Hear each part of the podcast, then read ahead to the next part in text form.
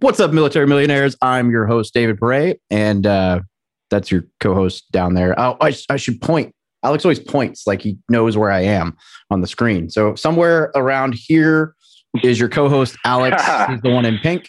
Um, he's uh, a guy who has been around for like 100 episodes now. So if you don't know who he is, you should probably listen to more of these shows. And then the other guy here, Jon, and wherever Jon is, is uh, you if you follow my me on social media, you've probably run into Jon at some point. We're we're basically besties. He's a partner of mine on several deals. Uh, we live in the same house. And so you probably at some point or another have seen Jon. We've lived together for a year now. He's actually in like on the other side of this wall recording. So, uh, but he is a VA lender, one of the ones that I recommend to people. He's done some pretty incredible things uh, across the country and with different loans here and there. And so we wanted to do a deep dive on the VA loan.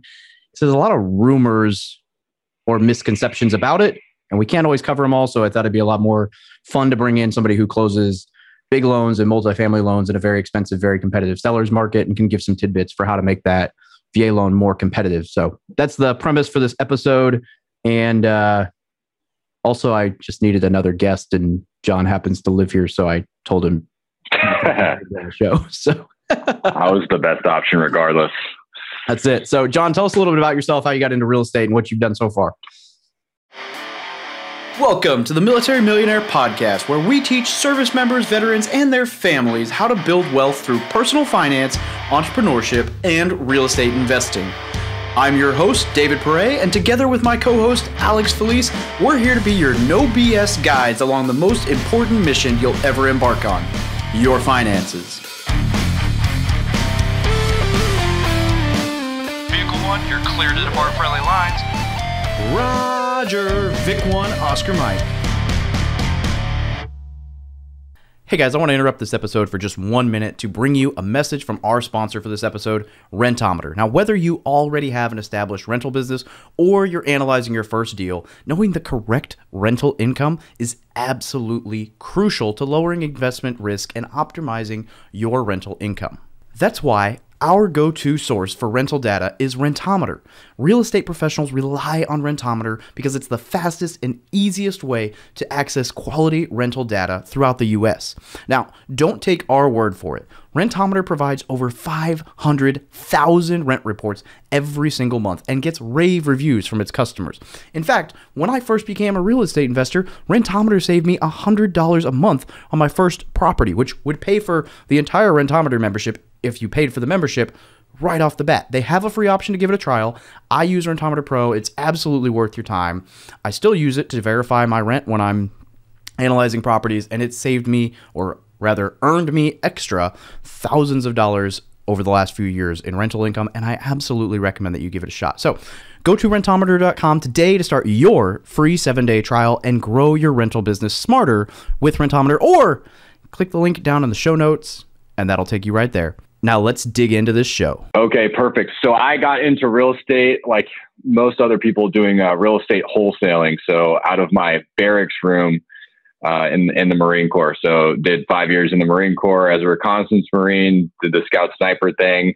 Uh, after my MEU slash deployment, had some downtime and uh, a little bit of money that I saved up from not being able to spend any of it. So I invested that into a system where I, where I was learning how to wholesale. So jumped right into that. Um, bought my bought my first property using the VA loan, and started started getting off market properties. Uh, from there, I, I fell into residential mortgage lending. I, I loved working with the numbers and, and connected with a few guys out here. Saw them doing some big things and uh, saw kind of the life of a of a loan originator and and fell in love with it. Uh, being a veteran and, and working with a lot of people that are you know also veterans and also into real estate investing. I find found myself diving deep into the intricacies of buying multifamily properties, VA, and then just wanting to learn every single part of the VA loan so I could actually be useful when when helping people out instead of just uh, one of those other lenders that we won't name on the podcast in case they ever want to sponsor your show, Dave. We know which one it is. uh, whether if they wanted to sponsor the show, I would probably tell them that my reputation is more valuable.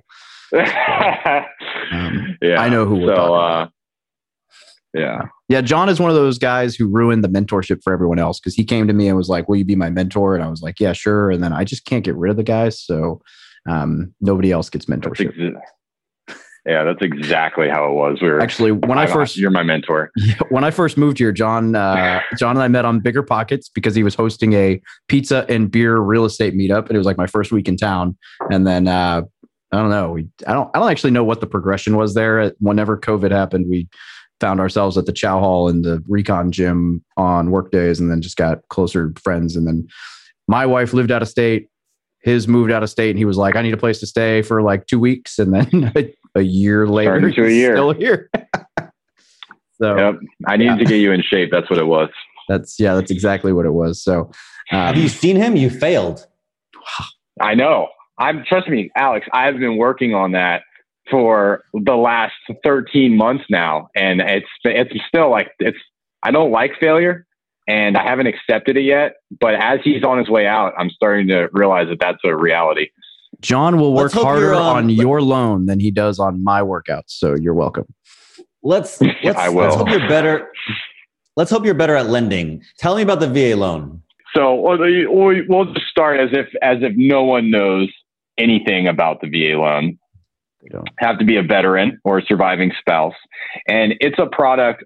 And let's just to say that for, for people that don't know anything about, about lending, the huge perks are you don't have to pay any mortgage insurance on a zero down loan, which is incredible.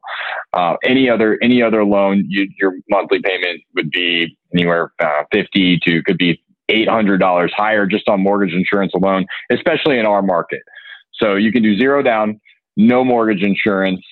Um, there's really you don't fall under any of the same restrictions as you would with with FHA as as much as people kind of pick at oh that, that you can't buy anything that's that's has anything wrong with the property that's not the case.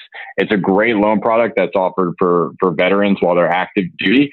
Um, people that are in the reservists that have been on it right now we're in wartime so technically so it's 90 days active duty they'll start getting their their benefits and 180 days in, in peacetime they'll they'll get those benefits.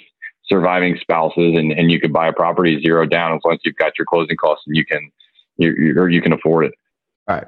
And so obviously there's a there's there's so many benefits to this, right? So uh, let's talk briefly through if you want to give like a three minute overview of like the loan process for me as Nick, the new guy Yeah. applying for a loan, just so people understand that, um, and then kind of timelines to expect based on. Uh, Yeah. maybe di- direct lender versus broker slash some expectations.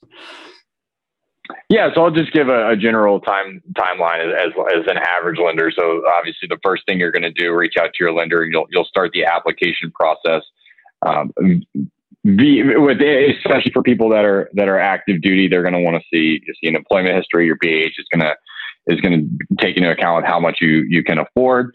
Um, upload your documentation. You should receive a pre-approval within 24 to 48 hours is a normal turn time to receive a pre-approval. Once you do that, you start shopping for for properties. You get something under contract, and you're looking at anywhere from a three to four week close on average. If you're if you're going to some, without naming any lenders, there, there are lenders that will quote you 60 days, or, or and I'm going to try to avoid using using names here, but 60 days for a VA loan. Um, but what I'm getting at, yeah, what I'd like to get at is, go ahead. Veterans United, Navy Federal, USAA, big big box. Here he goes.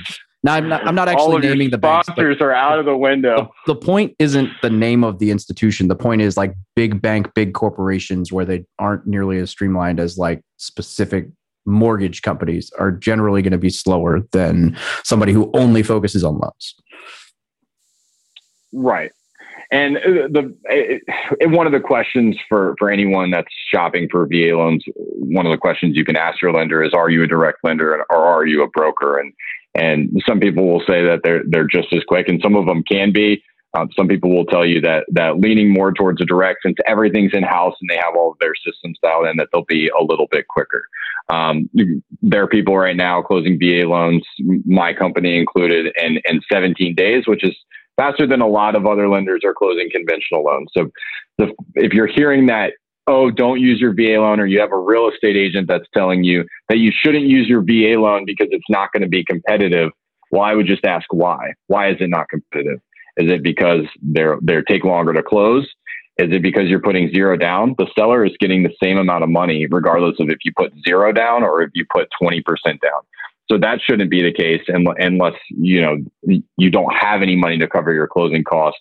Or right now we're seeing a lot of appraisal gap, which is you're paying the difference between the appraised value of the property and and the purchase price. The purchase price is higher than the appraised value, so you have to cover that. We, we can only lend on the appraised value of the property. And that's the same on any any any loan. If you were looking at a conventional, they're going to look a conventional loan, FHA. They're going to look at the appraised value. We do not care about the purchase price. So, as a seller, uh, you know, flipper, mm-hmm. I am not that excited about VA loan buyers for that exact reason. Okay, uh, appraisal gap, and they have no cash. Right? Maybe they have cash and they don't want to use it. I'm okay with that. Maybe they have cash and they don't mm-hmm. want to use it. I'm okay with that. Um, um, but also the VA uh, loan inspection is, I guess, maybe not true, but stigmatized to be more strict. Yeah. So, uh, but to hit on your first point, the saying a VA buyer doesn't have cash is, certainly not true. I mean, they might, you might have more veterans that are, are active duty, maybe like lower ranks that haven't had enough time to save up cash. Yeah, that's true. But saying that just because they're a veteran, they don't have cash. I've seen plenty of veterans that have plenty of plenty of money. I have a guy that I just got off the phone with today that's got a hundred thousand dollar appraisal gap coverage. So that could go either way. Inspection, what you what a lot of people think is they're going to go through and they're going to start stomping on the roof and like they you know like they would on, on FHA um, there are a couple of weird things with VA that, that you see called out frequently. One of them is going to be chipped paint on the outside. So yes, that does get called out. I would say half the time if the if the paint's old. Everything else is really just safety. It's health and safety standards that you would see on a conventional loan, you would see on an FHA loan. They're going to be. There's really not a whole lot of of other ones. There's some weird stuff as far as utilities um, what what utilities need to be in there, a stove and everything like that. But most houses, especially you're flipping a house, you're going to have that stuff in there, right? So what else would be a concern that you would have? Well, and to be, let me, well, and the other, let me clear up too. Um, FHA buyers don't excite me either. So it's of not course. that the, yeah, it's not that the VA in specific is, it's that um, right now in a competitive market, I want the I don't care. You you said, well, the seller is going to get the same amount of money. That is correct. And for the listeners, I want to make sure that I acknowledge that Jon's right. Like whether it's a VA buyer, an FHA buyer, or a cash buyer, if we agree on a selling price, as long as there's no appraisal gap, I'm going to get the same amount of money. I don't care how you pay for it. Mm-hmm. Obviously, there's a difference between cash buyers and loan buyers. Conventional yeah, and conventional is a little bit is known to be a little bit more loose. That's not always the case um, but it's known to be a little more loose. So for me, cash buyer, conventional, FHA, VA. And to your point, and I want to, you know, that might just be stigma. That might not actually mm-hmm. be a fault of the loan because I understand that mm-hmm. um, I'm, I'm, getting the same amount of money. It's that um, in a competitive market like this, I want to get that thing sold and closed as fast as possible. So, um, mm-hmm. so I'm just, I'm just trying to, you know, yeah, throw wrenches in where I can for no reason. Yeah, no, let's do it. So, and then the thing that really threw a wrench in it is you just said FHA, FHA over VA, um, which is surprising to me because FHA is definitely going to be more strict on the on the inspections than than VA is, in my opinion. So I, that would be okay. surprising. Now, as far as as far as going conventional versus VA, now let's say, I, and then we'll we'll use my client today for example. I have a client who's VA. We're putting in a 17 day close with a $250 a day guaranteed per diem that we're going to close on time. And he's got $100,000 in appraisal gap. Now, Boom. he could use that $100,000 as a down payment. In that case, are you going to, let's say you have the same offer conventional. What are you, what are you looking at and what are your concerns with VA? Um, right now, see, look, when I say VA loan buyers don't have cash, look, I'm at Fort Bragg, right? I'm near all the I'm near all the VA buyers.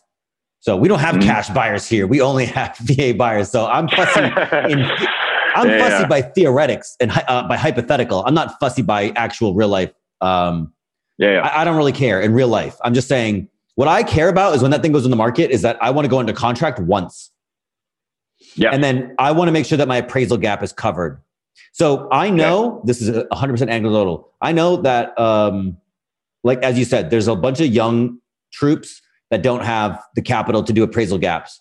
There's a bunch of young troops, especially in, at, at military bases, who are like, dude, I'm only going to be here five years. I'm not paying you 20 grand over ask or over appraisal. So, and I get that. right. And I also know that myself, when I bought my first house at 27 and I bought a $65,000 condo, I had $900 in the bank to my name. Hmm. So for me, if there was Yeah. any of the, now I'm not everybody, not by a long shot, right? And I understand that, but I don't know that as the seller. What I see, if I can see a guy who has a, if I see a guy who has a conventional loan, you know, 20% down on a $150,000 house, that's a good chunk of change. And then they give me an appraisal gap. That's what I'm most concerned about in this market at this moment. That'll change. Mhm. And when the market settles, I don't care. VA buyer, cash buyer, it's not going to make that much of a difference. But right now, like you said, because that's how we brought it up, it's competitive. Um, Yep. I'll take a VA buyer with a strong closing, uh, mostly appraisal cont- contingency is what I'm looking at more than anything. Right. And and if let's just say uh, as a hypothetical, you've got a, a a flip that you're listing, and you have a conventional with no appraisal gap, and you've got a VA with an appraisal gap, proof of funds with it. Are you going to have any concerns with VA? Say it again. If you have a conventional with no appraisal gap, and you have VA, and then you have another offer that's VA, and it has appraisal gap coverage. Let's say they've got twenty thousand dollars of appraisal gap. I mean, at, at that point, you are you leaning more towards VA? They've got the appraisal gap. Sure. Yeah. Paper to paper, Yeah, I would okay. take that deal. I, I, the only thing I would add is that I'm going to um, I'm going to sniff the selling broker with my Mhm. with my German Shepherd BS detector to ensure that the buyer is a strong buyer, that they can make that happen. If if if they if I believe that they can close, if I believe that the bel- the the buyer can can complete the transaction, then that's a better then that's a better deal for me. I will take that deal. Yep. And then also So- also uh, in another way to make things competitive in this market, and it has nothing to do with a loan, but just in general. Um, in North Carolina, they're doing non-refundable due diligence money. So a way for a buyer to describe to show the seller that they're a strong closer is to say, "Well, I'll give you." Now it goes towards the close. It goes towards the deal. So if they're like, "Hey, look, I've talked to my lender. I'm an 800 beacon. I have this in the bag, no problem. I just want to use my VA loan." They can they can leverage that strength by using. Give me a non. Give me give me three thousand dollars non-refundable. Give me five thousand dollars non-refundable due diligence money. You'll close the deal, and that money will go to you. I don't get it. That would help me close a VA loan or any loan, actually, just to be clear. Yeah. Yeah, another huge thing. So, so what? And and for all the VA buyers out there, things that you can do uh, on on top of that. Obviously, the first thing you want to do is get in a good position where you have cash. Cash will always help you in a competitive market, and there's not a lot that can replace that. So when you start calling your lender asking for down payment assistance or or anything like that, and especially in a market like now, there aren't a lot of markets that I know of that aren't incredibly competitive right now. I think I've heard New York City is, and that's it. And maybe that's not even the case anymore. But almost every market, and I do loans all over the country, it's extremely competitive. So these things are important. As a buyer, the most important thing I you can do is start saving your cash, and I would say that's even more important than than getting a high FICO. So a lot of listing agents or or Alex Felice, I don't know if you, if you sell your property all by yourself or if you if you list with a listing agent, they're going to ask you what's what's your FICO, right? What's your what's your credit score? Little do they know for a VA loan that is I wouldn't say it's irrelevant uh, if you're as long as you're over over a 640, but it, it's not nearly as important as as the other factors as far as your residual income. So I don't know if this is going into too much detail, but I'm going to explain to you why VA is more important. Well, I think why VA is you have a higher chance of closing, and you really just need to know one number than a conventional loan. So conventional loans go off of something called a debt to income ratio. And that is the primary factor. Now, if you anyone can look at this, you don't need to be a lender or a rocket science. You can go to Fannie and Freddie, you can go to the website and you can look at their guidelines. And then boom, you know if you if you qualify just by by looking at the math. But you can see if you have over a, under a 720 credit score, what your what your debt to income requirement is and your loan to value requirement is for for that credit score, and then you could go down to 680 and below, and, and you can keep going. And you can do that for for FHA, which has a, a, a hard cap uh, with debt to income as well. So with VA, it does not matter what your debt to income ratio is. And I say that I should say that loosely because there's I've never seen a scenario where your debt to income was the issue. It, it always comes down to one thing, which is called residual income. So VA loans, and, and when we're when we're underwriting VA loans, what we're looking at is how much money you're you're bringing in, and then we look at how much you're paying in, in state tax, federal tax, social security. So how much money essentially you're taking out of pocket. We have a calculation that we use for the size of the house, which is called a maintenance calculation. So we use 14 cents a square foot and we hit you for that as a as a essentially those are going to be your utilities or that's going to be what you're going to be spending on the house and then all of your debt so we look at all of those things and then based on what part of the country you live in they have different numbers. And if you're married and how many kids you have. So we look at we look at all of that but there's there's a number. So for if you're single and you are on the west coast you might only need $491 left over after your mortgage payment and all of your bills. With that, it doesn't matter if you're the underwriter comes back and says, "Hey, it looks like you've you've you thought that you, you were going to be able to give him two years of bonus. Well, I don't think he's going to get that bonus next year, so we're not going to give that to him." Which is something that you know essentially that could happen for for one reason or the other. Underwriter comes back and they don't agree with your income calculation. And then on a on a conventional loan, your deal's just your your deal just died. You just went from 49% debt to income to 50. And there's no way around that. Doesn't matter who you beg, who you plead. They're they're not selling that loan, you're not going to get that loan. And you're and you're done. So with a VA loan, there's a lot more options. And that that being the first one, you've you've got a residual income that that you can look at and it's a lot more lenient. So I've, I've closed loans with all the way up to 74% on the debt to income ratio, which you'll, you'll have a hard cap on, on conventional, which is, a, oh yeah, a, big monthly payment compared to how much money you're making. Dude, you are um, selling me right now. Ahead. It is working a little bit. Can I, can I just, I just want to, I'm side two seconds before we continue on because I just wanted to touch on one thing for the uh, the appraisal gap, just in case there's some listeners who are kind of scared about it or whatever. I just wanted to point out one thing on the math side here. When we talk like conventional buyer or VA buyer, we talk like 20,000, say we'll use a $20,000 appraisal gap. One other big benefit for a VA buyer is if you're buying a half a million dollar house and you want to put a $20,000 appraisal gap on it, right? If you're a conventional buyer and you're putting 20% down, that means you have to have $120,000 sitting in the bank, not including whatever cash reserves is because you need 100000 for the down payment 20000 for appraisal gap if it ends up being called in and then cash reserves right you're a va loan buyer and you're buying the same half a million dollar house you literally need the 20000 for an appraisal gap and then reserve so so there's just for those listening to this who are getting like scared by the whole appraisal gap or whatever if you were to do the math on that that's that's like 4% down in that scenario which would be the appraisal gap. Now, I'm not ever going to advocate for buying a house over appraised value. I mean, it's going to situation will dictate long term strategy, yada yada. I'm not a fan of the idea of paying over asking price or over appraised value, but trying to compete in a market like this, it is nice to know that you could come in with 20,000 out of pocket plus reserves, vice 120,000 out of pocket, vice reserves for the same house and probably get in with about the same monthly payment because you're not paying, well, maybe not on a 20% down, but if you were to do like an FHA and run the same numbers, you wouldn't have PMI, MIP, all that other stuff. So yeah. I just wanted to throw that out there just to like an appraisal gap isn't the scariest thing in the world if you're not putting money down because it might not be that much money out of pocket. One thing you can look at too, depending on, and let's let's pretend that none of us can see the future, even though obviously all of us can, and we're and we're fantastic. But let's say that we're going to look at historical appreciation, and you're in a market like San Diego and you're seeing on average 10% appreciation. Well, if you buy a house and you have $5,000 in appraisal gap, do you really think that you're not going to get that back if you hold it for 10 years?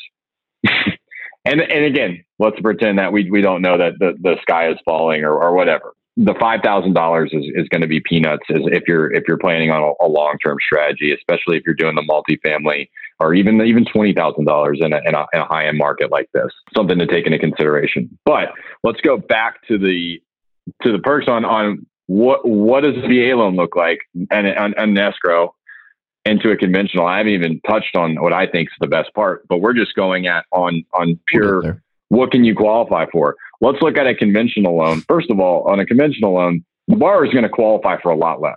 So this PFC going in to, that really likes Alex's flip with the pink door, he's going to qualify for a lot less of a purchase price than if he was VA. VA is going to have a lot more room to go up and give Alex a lot more money for that property because he qualifies for more. So that would be the first thing. There's there, there you're going to qualify for for a, for a higher loan amount VA just based off the standards alone. You you go over the higher debt to income. The debt to income doesn't matter as much. Um, it's rarely rarely taken into place once you've got the residual and, and your credit profile is there.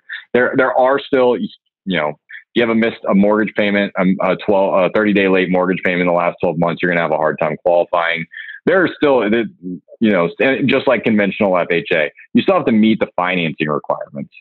So, but if you're comparing them to conventional, I'm I'm I'm going all off of comparing of comparing these loans to FHA and conventional. You have so much more room on a VA loan. Now, here's the real, the beautiful thing about VA, and a lot of companies can do this FHA as well, is, is something called manual underwriting.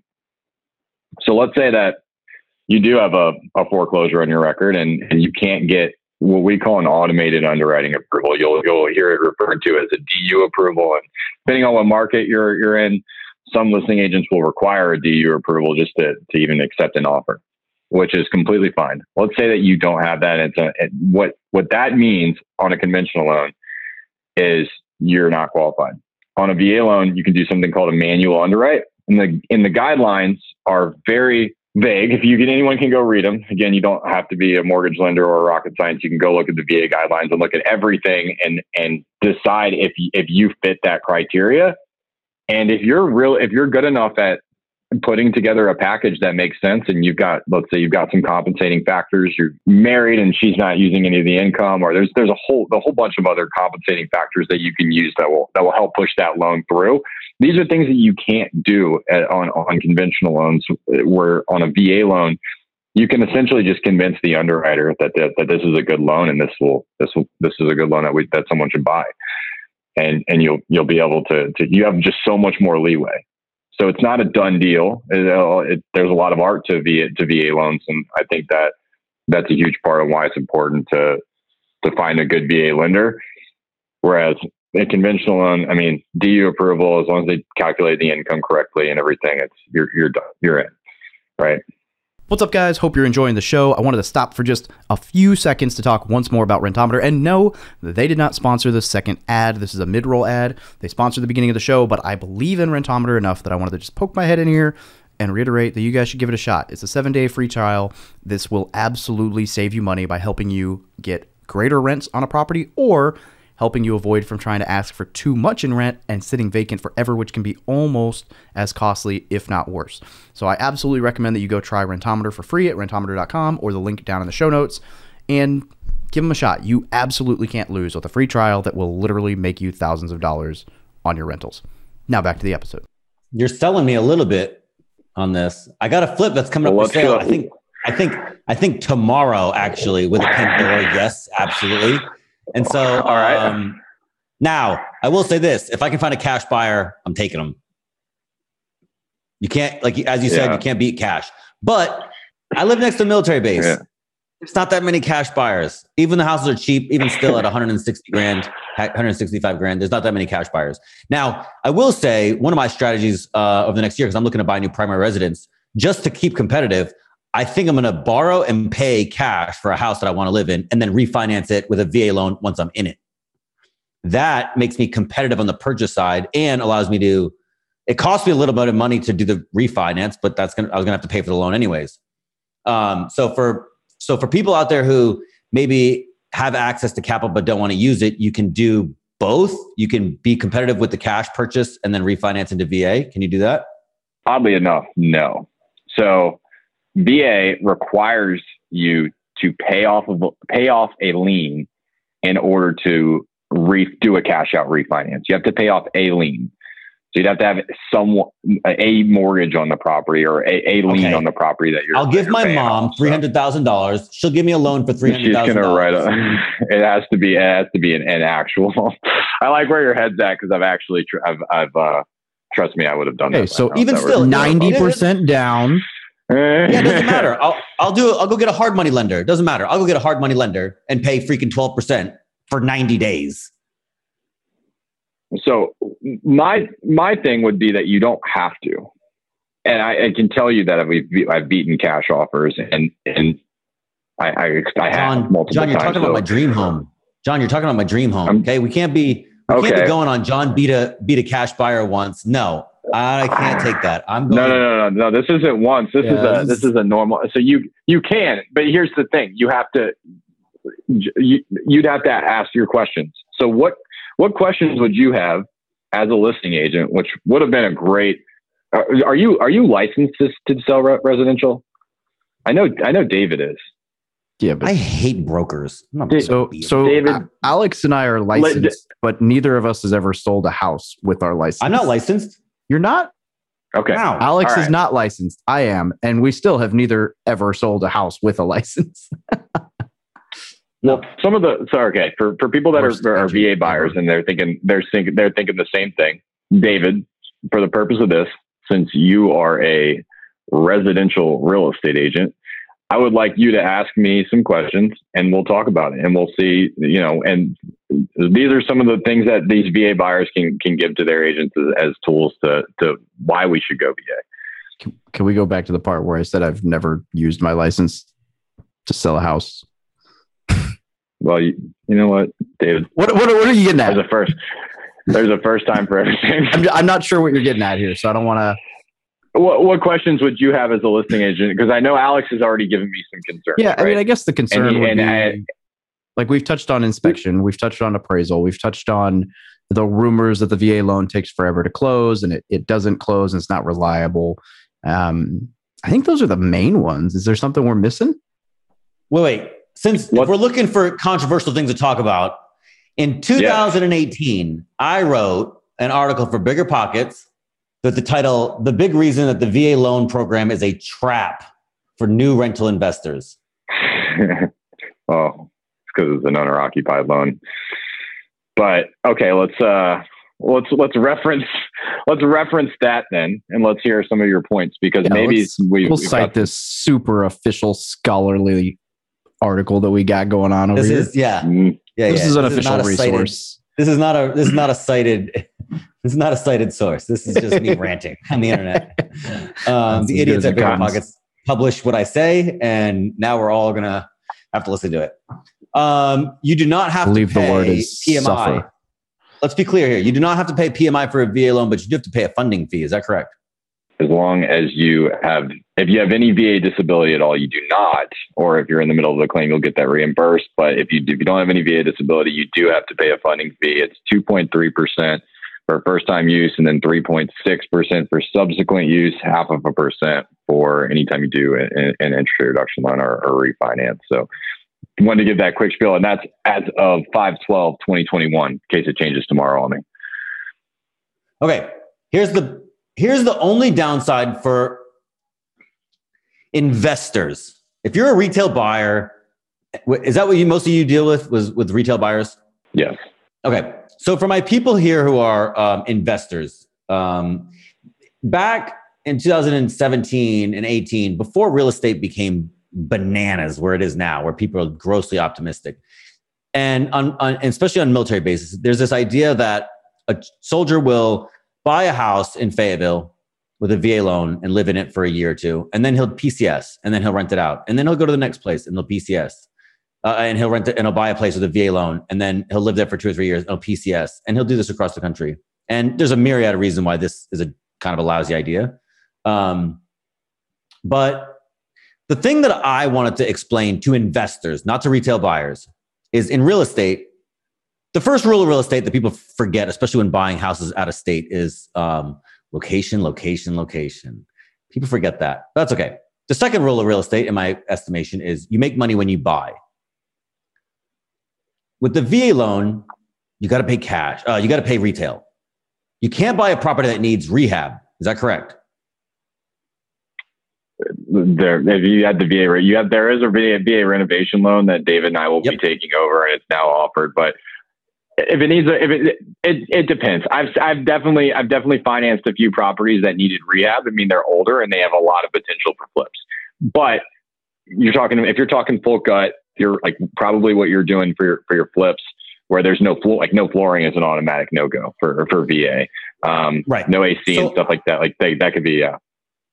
So I want to express just to my to our investor listeners that the VA loan is a great way to get into a property, but you're buying that thing retail. So you're buying that with no, especially if you're doing zero down. You're buying that. Say you get the property. We're talking about the efficacy of the closing the loan. Fine. Let's say, let's say I, I agree with you everything you said. So, um, but I want to make sure that I talk to our investors and say, look, this is a good way to get started if you have low money. It's a good way to get into home, home ownership. It's a good way to um, to understand the responsibility and feel the responsibility of owning your house. Maybe you can rent out a piece of it to uh, Airbnb and make a little bit of money. Maybe it'll be a good rental later, but you are buying it retail. There is no way to buy at a, especially in this market, at a discount. I won't say there is no way, but um, my gripe with the VA loan was not the loan itself. It's that the propensity to encourage people who want to be investors to buy something because they have no capital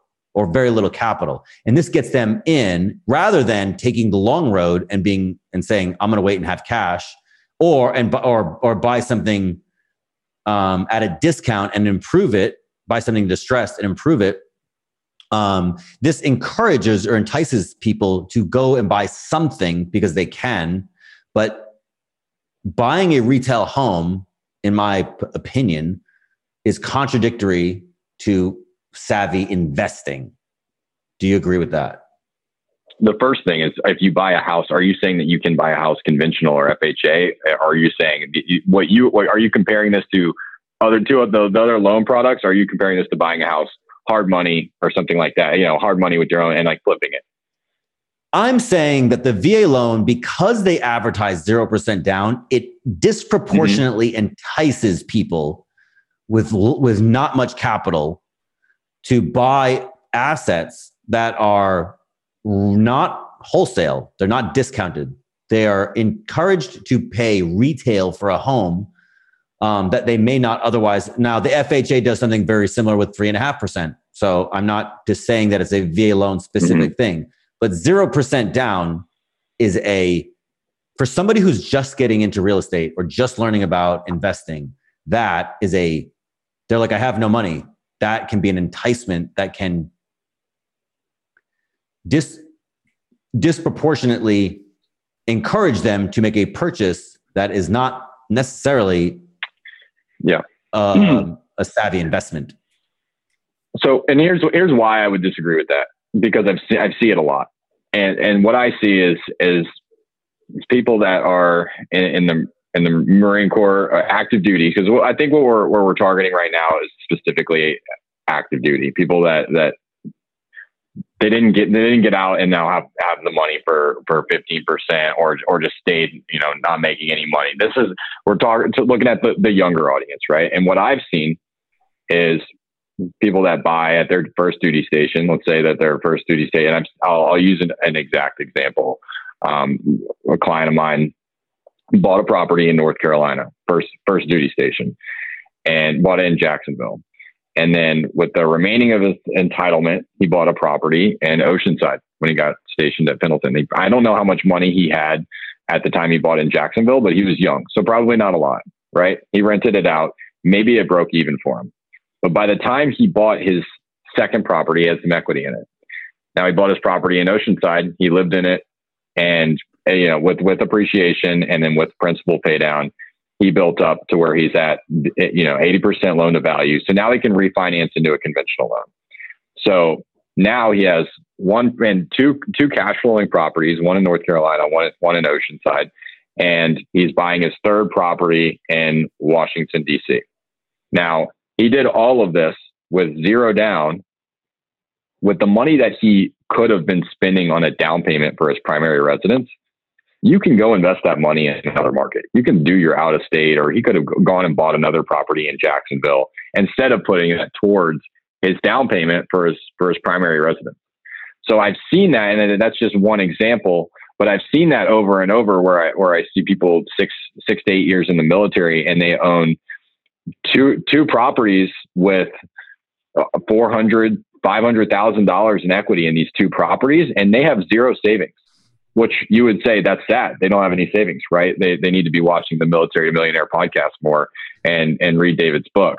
But what they do have is they have a net worth of four or five hundred thousand dollars, and the only thing they did was buy a house zero down. So if I compare it to yeah. that, I'm yeah, but th- that implies that real estate only goes up. What about the buyer? Right? You're talking about how long you've been in the real estate business? Mm-hmm. Three three years or so. Right. You know, real estate goes down, right? In, in, in my lifetime, it went down. It went down fifty percent in two months. Uh, right. We're talking about it. We're probably done that three or four times, right? A couple different. So, but hang on, but hang on. My point is, my point is, right? um, you can say, you can point to a person and say, well, this person with no savings bought these homes and then it went up 50% in value. Now they have all this equity. And so it works. And I'm like, well, but it discounts all the people that bought houses with no equity and no cash and it didn't work because there's a cemetery full of people who did the exact same behavior and lost because of the luck of the market. Yeah, survivorship bias. Yeah, and let's be bias. clear. I'm not, and I'm I'm not saying that you need. I'm saying you still need to run your numbers. The property still needs to make sense as a rental. Where what I would never bank on is you're not buying these properties saying, "Yeah, look at how much appreciation they're going to make." Your goal is it's it's a stepping stone. You get your foot in the door. You learn the terminology. You you and it's not going to it's not going to make you rich, but as long as the numbers work, you are when you can rent it out and you can hold on to it. You've got your reserves. You you've done the, everything that, the, that they, they teach you about to do your, your solid real estate investment principles, which is have your reserves. You know, have your rainy day fund in case something goes wrong. And, and hold on to it that through of that there there are plenty of people that held properties through through 2008 and I, and I think whether it's zero down or, or 25% down if you foreclose on it you just gave the bank more money. It's not like you're keeping any more money.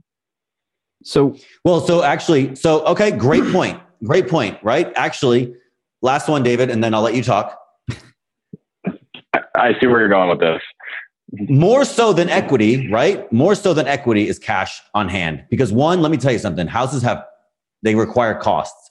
And so maybe nine out of 10 buyers, I don't know the real, I don't know the number, maybe nine out of 10 buyers buy a home, they like it, it's a VA retail home, and in five years, they don't have to put any money into it. And then how many buyers find out soon after purchase, they have to sink some money into it? You have to have cash on hand. If the market tanks 50% and you hold on to it, who cares? if the market tanks 50% and then you have a repair and you can't afford it and you have no equity, you're going to the you're getting a gravestone. You're financially gonna you're gonna have a sad day. So so right. And I worry, and I don't know this. I'm just speculating mm-hmm. um, for the sake of argument. Actually, um, I worry that VA loans that advertise zero percent down encourage people with low capital to make big purchases. That it works out no problem until it doesn't. And then it's like, how could this possibly happen? And it happens every 10 years ish.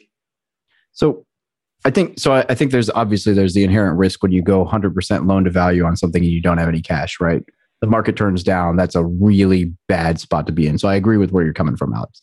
I think if we were to go apples to apples, all things being equal, though, if I had to buy, if I was buying a hundred thousand dollar house and I had twenty thousand dollars, I get asked this a lot. For some reason, people think that putting a down payment on a VA loan anyway is like the greatest idea any ever. Like it's like this, like oh, I'll have twenty percent equity. Um, but so I just want to say this for the recording: if you had twenty thousand dollars and you could put it down on a hundred thousand dollar house and you can use the VA loan, don't because you're an idiot. You can't tap that. You won't. No, I don't. You know what? No, I'm not even going to preface that. Yeah, you're an idiot. Um, and here's why: because you won't be able to pull it via a refinance. I like it. like that you won't be able to get it out via refinance. You would have to sell, which means that you instantly lose 6% via commission, maybe 4% on on the good end, right? But if you have $20,000 down and you use the VA loan, you go zero down and you keep the $20,000 in reserves, you are now very well situated to mitigate the risk of a downturn and not having equity because you've got $20,000 to do a roof, you know, uh, refrigerator, air conditioner, or whatever. Like you can buffer a lot of those issues that we're talking about. So, you know, that's one thing I really like about it. I think I, I think the argument that we're making here is that you know zero percent down with no cash is very risky, and that's absolutely true. There there is inherent risk with that when compared to having cash in reserve or having the ability to make the down payment and having equity. Right, that's just inherent. So make sure you know what you're doing. Yep. But What- oh. We'll all Bro, we'll all agree there. I'll For sure. Alex go. Bro, yeah. If I had a hundred thousand dollar house and a hundred thousand dollars in cash, I would get a zero down VA loan all day all day long for Yeah. sure. I love the debt. As long as the house kind of ish makes money or breaks even, you know, whatever the situation is, I'm going to live in it. But yes, I'm more worried about cash on hand. And again, to reiterate, I worry that people get incented to get into something, they pay retail, and then they don't have the capital in case something goes wrong, and they're incented because of the zero percent down. And so let me ask you this: What are the VA loan reserve requirements um, for a loan? Yeah. So and and and with a normal VA loan, that you which is a risk, you don't need you don't need just for a single family property, um, or if you're if you've or you're even buying a multifamily property but qualifying off the rental income and, and you don't own any other property, then you don't you don't there aren't any reserve requirements. So you're right, and and for for the entire audience, know what you're doing, uh, which is why, why I preface this in the first place. Saving cash is important. And, and and Alex is right. Market the market will not appreciate forever. It's, eventually, prices are going to get go down. You want to make sure that you'll either be able to rent it out and whether you know the market turns, and then you need to replace a roof, and that's ten thousand dollars. Those are just smart principles, smart investing principles that you that you need to have cash. So that being said, if we're if we're talking about just reserve requirements for everyone looking to buy multifamily property, and I yeah, and then there'll be this guide to military life you can learn more. if we are looking at buying a property where you're where you need the rental income, I like it. I like them. I like it almost as Like much as I like pants. those pants. Oh, Yeah, oh. the pants. the- we both had to say the pants at the same time. So, Oh, and was for anyone listening in on, the on audio, yeah, anyone listening on audio, you need to go watch this just for Alex's pants. So, My camo, my Reserve camo, requirements. Uh, Yeah. My camo joggers and my pink T-shirt are they're working for you, Jon. Oh yeah, it's it's it's it's selling me just as much as I'm selling this VA loan right now. So reserve requirements. If you're buying a multifamily property and you're using the rental income to qualify, which is another great thing about VA. And Alex is going to hate this because Alex is an underwriter, as I'm starting to learn, and he's looking at all the different risk tolerances that uh, in case the market turns and everything like this. But with VA, let's say that you don't qualify for the property on your own. And this is what, what I would consider a beautiful part of, of VA is, is you can buy a multifamily property as long as it's zoned multifamily and you can use 75% of the rental income that the property produces to offset your, your debt. It's, it's qualifying income for you. That's income that you receive. If you decide to do that, or if you need to do that, you do need to have six months reserves after your closing cost. So there are there is a reserve requirement in case all of your tenants stop paying rent. You'll be able to cover the. Why do you think I hate that? months. Why would you think I hate that? I th- I like that much better. Right? You now like have a that, property that has okay. income. You have you have a three unit tenant diversification, and they have a cash reserve requirement. I think that's way better. How do you feel about someone covering the where their mortgage payment is more than their income? I think that is a matter of experience and reliability of the asset in the market that it's in, right? I just bought a loan. I just bought a property. I just bought a $3.2 million property, right? I don't have a job. My income does not, shut up, David. My, she's making fun of my video. She's making fun of me on video. My income does not He's cover his the, the the whatever it is, fifteen thousand dollar mortgage, whatever it is, right? Or seven thousand dollar interest only for two years. What's up? Uh, but still, I don't make, I don't, I don't, I don't have a job, so I don't have that on DTI. And yet they gave me the loan. Why? Because it makes money. Because I'm a reliable operator. I have a track record. They know the asset. We've done extensive due diligence. Right? That bad boy makes money.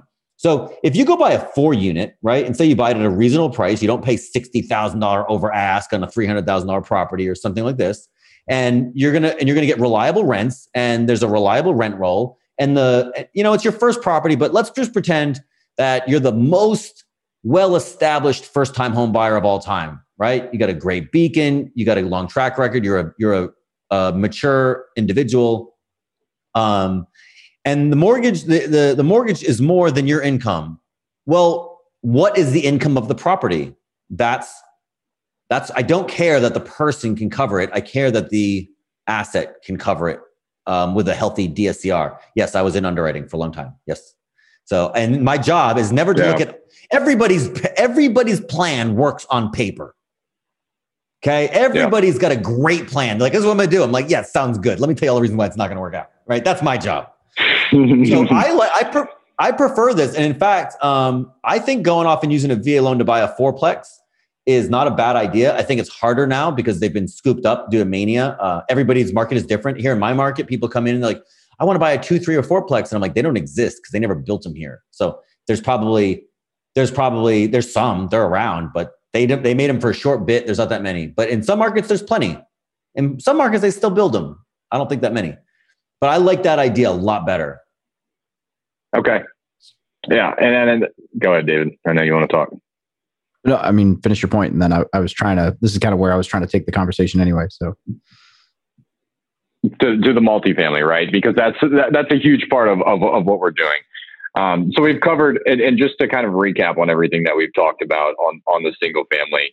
Yes, like Alex said, buying a property sixty thousand dollars above ask on a three hundred thousand dollar property, and then using you know all of your capital to do that, and then ha- having any money, you're really putting yourself in a bad situation in case the market turns and then you need to sell, or let's say it just doesn't, it stays flat, it doesn't appreciate you need to sell, but you, are putting yourself in a, in a bad position. Uh, you're, you're, you're underwater. Um, so we're all clear that single family property, you want to, you want to say, you want to have reserves.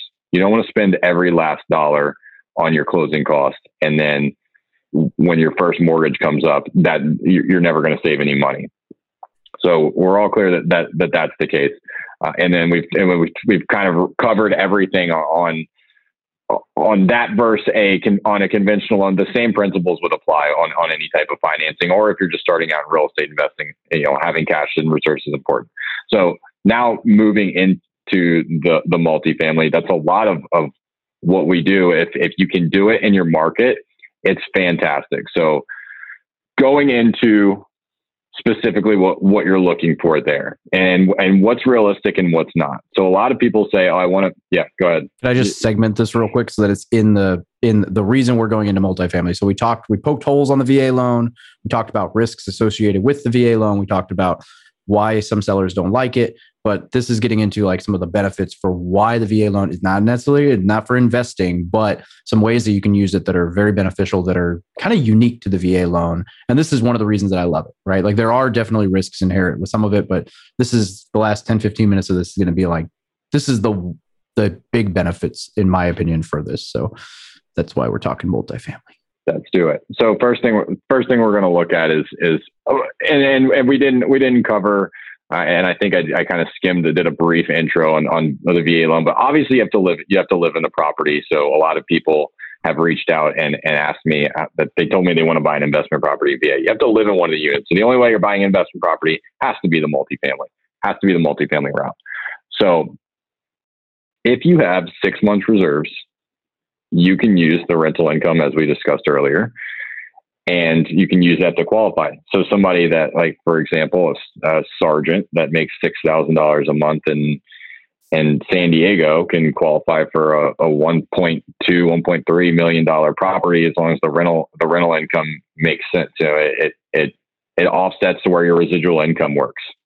So you can do that and if you've had the six months reserves. What you're doing then is you're lowering your living expense, which is the biggest thing that we're going to focus on. So if, I don't know if any of you guys have read Set for Life, but I know by, by Scott Trench, that's a great one if you're just looking on a uh, on a path. To, and one of the big things he talks about is if you can lower your, your living expense, the amount of money you can save drastically increases if you can, you know, comparing it to cutting out your Starbucks coffee, or if we're talking about, you know, Marines, tattoos, and, and dip.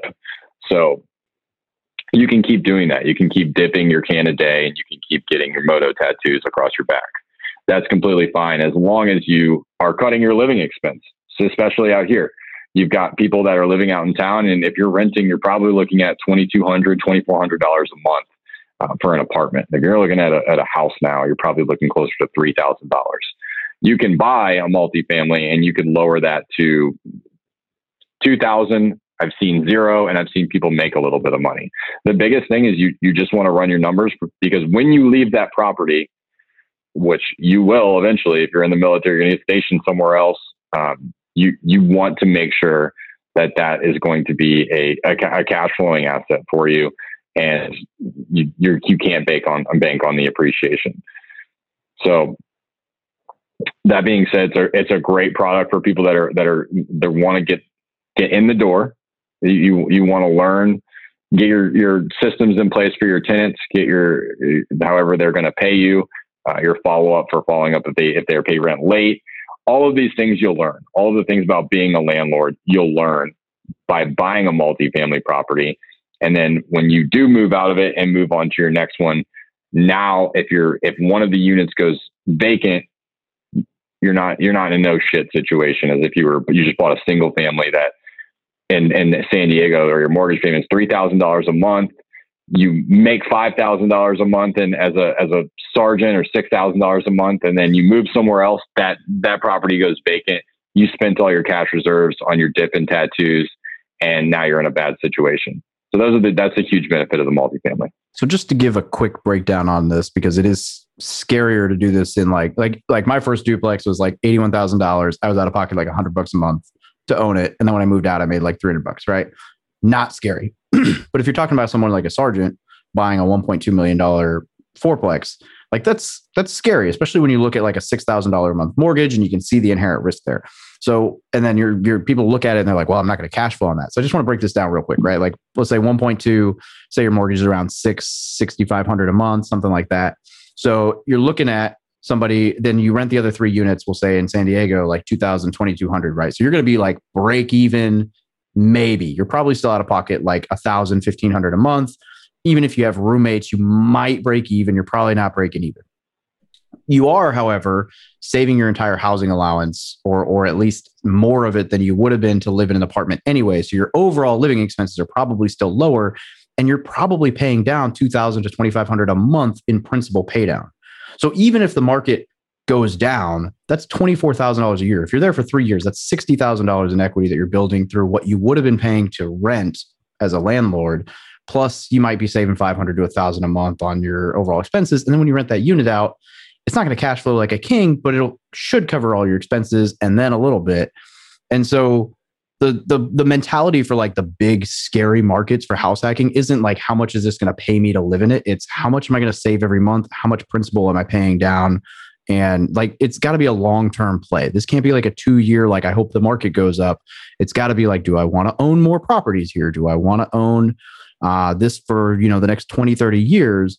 Um, but there is some some definite advantage to that especially when you factor in and i'll let jon an- touch on this more so but if you were to compete, like let's say you were a normal investor buying a fourplex here in San Diego, you buy a say a million dollar house, you put 25, you have to put $250,000 down and you're locking in a four and a half, five percent interest rate. You're honestly not going to be saving that much month over month on your mortgage. You're as the VA buyer paying zero down and moving into this house with a 2.75 and I would have to do the math on this, but your monthly payment is probably not much more, if if not lower, than someone who put 25% down but is paying four and a half, five, five and a quarter percent interest on the property. So there's a big advantage there for getting your foot in the door if you do it right, where you're able to buy some of these properties that like sophisticated investors are snatching up, but you're you, this this is where like not saying this is for everyone, but if you have a little bit of, if you're young and you can afford a little bit of risk and you do your numbers, like you can definitely win here in a pretty cool way. There's some pretty cool opportunities there for this. Yeah, and the scenario you just said. So I I do not know the exact numbers a- anymore, but I, I, ran this scenario with uh, another LO in my office. Just bought a two million dollar fourplex in LA, and he uh, you know used, used some of his bought down the points. He got down to a two point two five interest rate. Rates have gone up a little bit since then, but we were just comparing 2.25 with zero down, and we looked at someone putting 25% down and the rate that they would have on them. because one on conventional loans you're going to have a higher rate just for it being a multifamily property on va those rate adjustments don't exist but conventional loans you have rate adjustments i just did it so a $750000 loan at 4.5% is 3800 a month million dollar loan which would be zero down at 2.75 is 4082 so $282 a month more and you saved a quarter million dollars down yeah, or you could, yeah, you could do that same thing. At, at, yeah, exactly. Do the same thing at two million dollars with the two point two five or the or the yeah, four point. The, the more expensive that property is, yeah. the more that spreads out. That no, yeah. So so that's a huge benefit. I mean, you're you're going to have a monthly payment at the same or, or even close to maybe even lower than than an investor buying this property with with 20 to 25 percent down. So huge benefit that you can only get that you can only get with with a VA loan. Um, and and something that I think that people should be taking advantage of for sure. So I think we've covered most of what we can VA loan. So I don't know if we, I mean, I'm not saying that there's a not more we can cover. We can always do a part two. Oh, he's putting the finger up. All right. I'm not trying to wrap yet. I was going to ask you some questions, but what do you got? Before we wrap up, I want to just make one thing clear because this is the most commonly asked question is how many times can I use it? And what is a, what the hell is a one-time restoration? And the sad thing is I really hope that every single one of your, your fans hears this. I'll call them your fans. your fanboys hears this. So, uh, because the lenders aren't aren't teaching about it at all. It's the one time restoration. So let's say you do like what I was talking about earlier. You buy a property, and you want to go buy your second property VA, and you've already used all your entitlement. If you refinance into a conventional loan to recoup your VA eligibility to go buy another property using a VA loan, you use something called a one time restoration. And it is what it sounds like. You can only use it one time. If you want to go buy a third property VA, you have to sell the other two properties that were financed VA. You can't just continue to buy properties using using your VA loan as much as some people think that you can because there's no cap. The cap is just is, you know, if, if you have full entitlement, there's you're not restricted to the county conforming loan limits. That's the only thing. If you if you have used some of your entitlement, your the remaining entitlement goes off of the conforming loan limits, but you can look up FH, FHFA conforming loan limits for 2021 in your county, and you can find out what those are. So I just wanted to touch on that because I think that's something that's not talked about enough. Is a lot of people are saying you just build a portfolio and, and buy a million properties VA and just have 35 VA loans out at the same time. It's not true. Valid. And as far as buying a second home, I wrote an article on this, but the answer for 99.99% of you is it depends on your specific situation. There's no like, oh, mm-hmm. oh yeah, it's this easy. This is the answer. It's it's always dependent on where you bought, how much you bought, blah blah blah. So uh, rather than just blatantly asking that as a blanket question, reach out to a lender and speak to them about your specific situation because that will dictate whether or not you can buy another property depending on a million different if this then that scenarios. Um, all right, so real quick, Jon, you've probably never listened to the show before because you live with me, so you probably like, yeah, I just hear it all through the walls, um, and I don't blame you. So this might be a total shocker question that I ask every guest. Um, but if an E1, E2 walked up to you asking you for uh, advice, life, business, real estate, whatever, what's the one thing you wish you'd known when you joined the military? Mm, that's a good one. See, doesn't listen to the show. He's just like you. See, I told you. Alex. You guys would get along great. You don't listen to anything you've recorded. I don't listen to anything I've recorded. I haven't. Jon doesn't. I haven't, Jon doesn't even know what he didn't even know I had a podcast, and he's lived with me for a year. I haven't finished reading your book either. I'm gonna I'm gonna be honest, but I'm it's on my to do list. for next year. So when I retire, um, I think I think the biggest thing for me when I when I joined the military is, is I did about two or three years of the of two years really of the lance corporal. Um, oh shit, I have I made how much this month? Fifteen hundred dollars. I'm I'm rich compared to all my friends, so I can buy fifteen hundred dollars worth of guns this month. And I would look at money as it was coming in every single month as this just came in. What am I going to spend it all on? Like this is like, this is fantastic, and it's going to come in next month, guaranteed. So you bet your ass, I'm already planning on what I'm what I'm going to be buying buying the next month. So it was like boot camp, come back, fifteen hundred dollars in the bank account. I went and bought uh, EOTech and and ammo, and then obviously it took all took girls out for drinks, and you did the whole the whole thing. I'm, I'm a Marine, and and just thought I was the best thing ever. So uh, I would I I, th- I think the biggest thing would be really knowing the importance of saving, and and then getting my TSP set up while I was in, in boot camp because they don't always do that for you. As much they'll, they'll say that they're doing it for you, but you would want to check that right out don't get put as much money in your TSP as possible uh, when you're when you're early on, and then just forget about it. All right, resource you recommend? Lending, real estate investing, or or what? you're gonna have to bring that book closer if you're gonna wear a hole in your floor running back and forth. I'm gonna. I'm gonna recommend, yeah, the Military Millionaire podcast would be my first resource, and then the Military to Millionaire Facebook group. After that, I would go to the Military to Millionaire website, and then I would read the No BS Guide to Military Life by David Pere. No, no not Hey. pressured at all. to- No solicitations on this show. Okay, I don't want to hear that. uh, I think I think for me the the biggest resource and, and you can find this everywhere is anything you want to do you'll find somebody uh, that you'll find someone that knows someone that's doing it and just take just take them out. Just meet up with them or or if, you know I'm not one of those people that, that that thinks that you can just ask somebody that's anyone that's doing anything with their life they're usually not the people that will just say, yes, I'll go out to coffee every single time with every single person that asks me, but provide some value. And I think people are the best resource resources really as people that are doing whatever you want to do. But provide value is the biggest key. Don't ask them out for coffee. Say, hey, this is what I can do, and this is what I'm willing to do for you. And last but not least, where can people get a hold of you? My cell phone uh, and my email. That would be those. Those two, those two are the best. I'm uh, not great on Facebook. Yeah, I'm gonna mute you before you do what I think you're about to do and give you the whole world your cell phone while I have to listen to every day, like, oh my God, you see how many text messages I got today from people? I haven't had a chance to respond. Yeah. So before I bury myself, yeah, no, I'm not going to give out my cell phone number, but um, honestly, the best the best way to reach me, uh, I'm not. I'm Facebook Messenger is definitely not.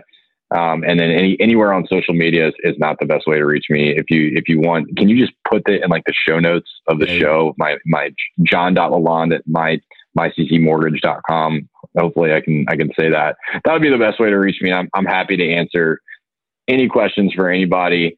Uh, VA financing, any type of financing, or, or any other questions that people have. Absolutely. It'll be in the show notes. And as a super shameless plug, uh, if you go on the website, we've got a link where you can fill out a little form for like recommended agents and lenders. And depending on where you're buying, Jon's one of two or three people that I recommend uh, as VA lenders. So, you know, happy to make that introduction for you guys if you reach out as well. Um, but all of Jon's contact info will be in the show notes next to uh, his smiling face on some social media art.